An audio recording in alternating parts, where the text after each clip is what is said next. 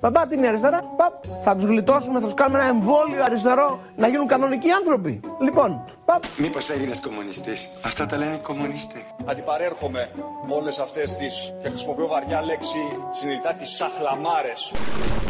Επανάσταση podcast. Ανάλυση, σχολιασμός, συνεντεύξεις και αφιερώματα με τη φωνή και τη ματιά του επαναστατικού σοσιαλισμού. Θα έρθει σίγουρα, είμαι σίγουρος γι' αυτό. Άντε να τελειώνουμε πια με αυτά τα ιδεολογικά άβατα. Αυτό ακριβώς, τίποτα άλλο. Οι εικόνες από την εισβολή υποστηρικτών του Τραμπ στο Καπιτόλιο και η μετέπειτα λαιλασία του ήταν κάτι που σόκαρε την αστική τάξη τόσο στη ΣΥΠΑ όσο και παγκόσμια. Και φυσικά αυτά είναι γεγονότα αποφασιστικής σημασίας. Οι διαδηλωτέ δεν έχουν καταφέρει ποτέ να μπουν στο Καπιτόλιο και η τελευταία φορά που αυτό λαιλατήθηκε ήταν από το Βρετανικό στρατό κατά τη διάρκεια της Αμερικάνικης Επανάστασης. Αυτό που πάνω απ' όλα σόκαρε την αστική τάξη ήταν το γεγονός ότι ο κρατικός μηχανισμός αποδείχθηκε εξαιρετικά έφραστο απέναντι σε ένα κίνημα. Και δεν είναι η πρώτη φορά που συμβαίνει κάτι τέτοιο. Μόλις λίγους μήνες πριν, οι διαδηλωτές του κινήματος Black Lives Matter ανάγκασαν τον Τραμπ να κρυφτεί σε ένα ασφαλές καταφύγιο από το φόβο μήπως η αστυνομία δεν καταφέρει να συγκρατήσει ε, το συγκεντρωμένο πλήθος.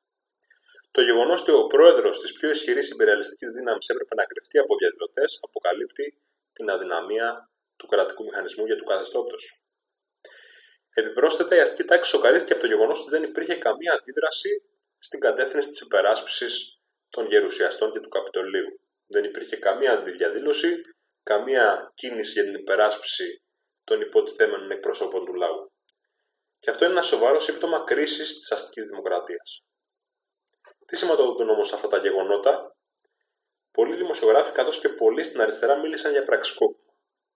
Τόσο κατά τη διάρκεια των γεγονότων όμως όσο και μετά ήταν αρκετά ξεκάθαρο πως δεν είχαμε ένα πραξικόπημα. Ένα πραξικόπημα περιλαμβάνει την κίνηση τμήματος ή ολόκληρου του κρατικού μηχανισμού με τη στήριξη ενός τμήματος ή της πλειοψηφίας της άρχουσα τάξης και την επιβολή ενός δικτατορικού καθεστώτος ή κάποιου είδους βοναπαρτιστικού καθεστώτος. Είχαμε κάτι τέτοιο στις ΗΠΑ. Η απάντηση είναι ξεκάθαρα όχι. Η συντριπτική πλειοψηφία της αστικής τάξης βρίσκεται απέναντι στον Τραμπ, καθώς τον βλέπει σαν ένα αποσταθεροποιητικό στοιχείο για το καθεστώς της αλλά και για το ρόλο των ΗΠΑ παγκόσμια. Μάλιστα, το εμπορικό επιμελητήριο των ΗΠΑ, που εκφράζει μεγάλη μερίδα του Αμερικάνικου κεφαλαίου, ζήτησε από τον αντιπρόεδρο Πένς να απομακρύνει τον Τραμπ πριν την ορκομοσία του νέου Προέδρου, έτσι ώστε να μην προκαλέσει άλλη ζημιά. Είναι ξεκάθαρο ότι αν σε αυτές τις συνθήκες επενέβαινε τελικά ο στρατός, θα ήταν για να απομακρύνει τον Τραμπ και όχι να τον χρήσει δικτάτορα.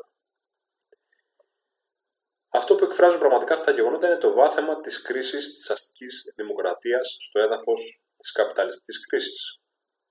Α δούμε όμως κάποια από τα βασικά γεγονότα που οδήγησαν την εισβολή στο Καπιτόλιο. Τα γεγονότα αυτά σχετίζονται με τις προεδρικές εκλογές και με το γεγονός ότι ο Τραμπ αρνήθηκε να αναγνωρίσει το αποτέλεσμα καταγγέλλοντας νοθεία. Δεν είναι η πρώτη φορά που το κάνει αυτό βέβαια. Στις προηγούμενες εκλογές επίσης, παρότι νίκησε, κατήγγειλε ε, νοθεία στην εκλογική διαδικασία και ισχυρίστηκε ότι έχει κερδίσει με πολύ περισσότερες ψήφους. Ωστόσο, αυτή τη φορά, πολλοί γερουσιαστές, ακόμα και στενοί συνεργάτες του, όπως ο αντιπρόεδρος Πεν, αρνήθηκαν να στηρίξουν τους ισχυρισμούς του για νοθεία μέχρι τέλους. Ε, είδαν ότι αυτό θα έπαιζε ένα αποσταθεροποιητικό ρόλο για το κατεστημένο και άνοιγε, άνοιγε επικίνδυνους δρόμους. Ο Τραμπ όμως δεν ενδιαφερόταν για, για αυτό το ζήτημα, ενδιαφέρεται αποκλειστικά για το στενό προσωπικό του συμφέρον, θέλησε να παίξει μέχρι τέλους το χαρτί της νοθείας και να κρατηθεί όσο γίνεται περισσότερο στην προεδρική καρέκλα και στην περίπτωση που αναγκάζονταν τελικά να αποχωρήσει, να έφευγε ως ο αντικαθεστωτικός πρόεδρος που του πήραν τη θέση με νοθεία.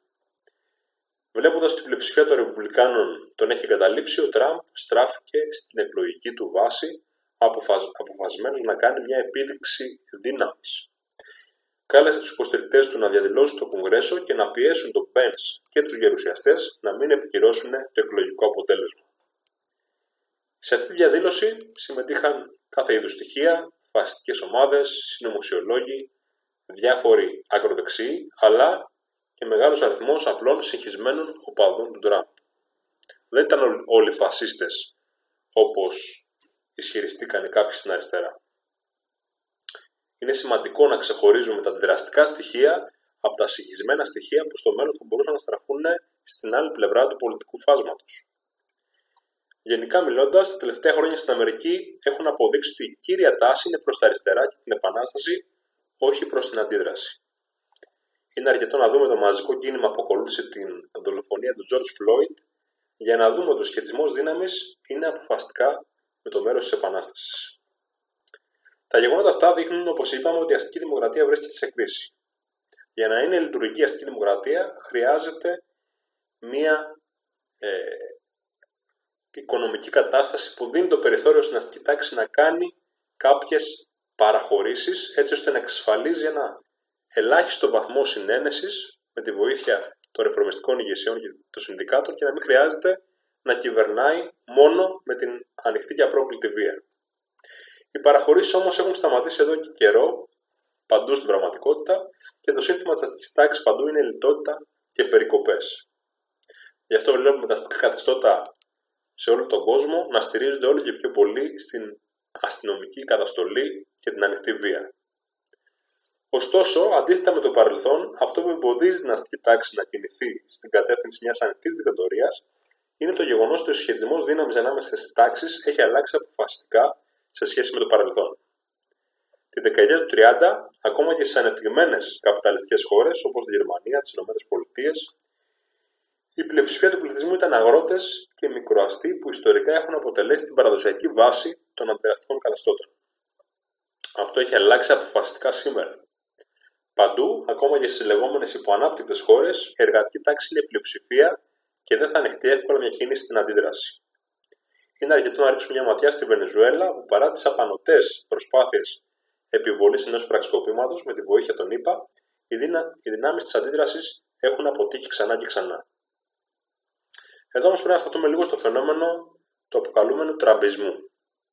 Αν και ο Τραμπ νικήθηκε ως ε, πρόεδρος στις εκλογές, ο τραμπισμός δεν τελείωσε.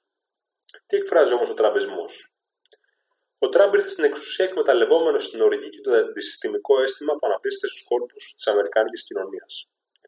Αυτή η διάθεση ψάχνει διέξοδο και πολιτική έκφραση και πολλές φορές γίνεται αντικείμενο εκμετάλλευσης από δεξιούς και ακροδεξιούς δημαγωγού όπως ο Σαλβίνη στην Ιταλία, ο Μπολσονάρο στη Βραζιλία και η Λεπέν στη Γαλλία. Υπάρχουν φυσικά και φασίστες και ακροδεξιοί που ψηφίζουν και στηρίζουν τον Τραμπ, αλλά υπάρχει μια μεγάλη μερίδα συγχυσμένων υποστηρικτών του που μισώνουν τον καταστημένο για τους πολιτικούς του εκπροσώπους και η λήψη εναλλακτικής έστρεψαν τις ελπίδες τους στον Τραμπ. Αν ο Σάντρε δεν είχε προδώσει την εμπιστοσύνη εκατομμυρίων εργαζομένων και νέων που το στήριξαν και κατέβαινε ως ένας αντισυστημικός υποψήφιος από τα αριστερά, θα μπορούσε να κερδίσει μεγάλη μερίδα από τους υποστηρικτές του Τραμπ. Αλλά η στήριξη του Σάντρε στον Biden σημαίνει ότι σε αυτές τις εκλογές υπήρχε μόνο ένας αντισυστημικός υποψήφιος και αυτός ήταν ο Τραμπ. Ο Σάντρε κάλεσε τους υποστηρικτές του να στηρίξουν τον Biden ως το μικρότερο κακό για να νικηθεί ο Τραμπ. Ο Τραμπ όμως Μπορεί να έχασε τις εκλογές, αλλά όπως είπαμε, ο τραμπισμός δεν ιτήθηκε. Πολύ πιθανά ο Τραμπ στις επόμενες εκλογές να επιστρέψει ακόμα πιο ενισχυμένος. Για τον απλούστο το λόγο ότι η κυβέρνηση Biden θα είναι μια κυβέρνηση όχι του μικρότερου κακού, αλλά μια κυβέρνηση σκληρής λιτότητας και επίθεσης στο βιωτικό επίπεδο εκατομμυρίων εργαζόμενων. Ήδη 40 εκατομμύρια Αμερικάνοι έχουν χάσει τις δουλειές τους από την αρχή της πανδημίας. Ένας 8 Αμερικάνους δήλωσε ότι αντιμετώπισε πρόσφατα πρόβλημα στο να συγκεντρώσει τα απαραίτητα τρόφιμα και εκατομμύρια Αμερικάνοι αντιμετωπίζουν την προοπτική να μείνουν στο δρόμο. Αυτά συμβαίνουν στην πιο πλούσια χώρα του κόσμου. Η κυβέρνηση Biden λοιπόν προετοιμάζει στην πραγματικότητα την επάνωδο του Τραμπ. Αυτό δεν σημαίνει ότι έχουμε μια συντηρητικοποίηση αμερικάνικης κοινωνίας και βαδίζουμε ε, προς το φασισμό όπως λένε κάποιοι. Σημαίνει μόνο ότι δεν υπάρχει μια επαναστατική εναλλακτική στον Τραμπ για να εκφράσει αυτό το δυσυστημικό αίσθημα που υπάρχει στην Αμερικάνικη κοινωνία. Οι πιο σοβαροί αστείοι αναλυτέ δεν πέφτουν σε αυτή την παγίδα, καταλήγουν σε ανάλογα συμπεράσματα με τους μαρξιστές. Αυτό γίνεται ξεκάθαρο σε ένα πρόσφατο άρθρο των Financial Times στις 29 Δεκεμβρίου που είχε τον τίτλο Μια καλύτερη μορφή καπιταλισμού είναι δυνατή. Το άρθρο κατέληγε στο εξής. έλεγε ότι ο δεξιός λαϊκισμός μπορεί να ευδοκιμήσει αξιοποιώντας αυτή την αντίδραση και το συστημικό αίσθημα, αλλά ωστόσο αφήνει τις καπιταλιστικές αγορές άφικτε. Όμως, καθώς δεν θα μπορεί να εκπληρώσει τις υποσχέσεις τους στους οικονομικά αδυνάτους, είναι θέμα χρόνου εκείνοι να στραφούν ενάντια στον καπιταλισμό και τον πλούτο εκείνων που υποφελούνται από αυτόν.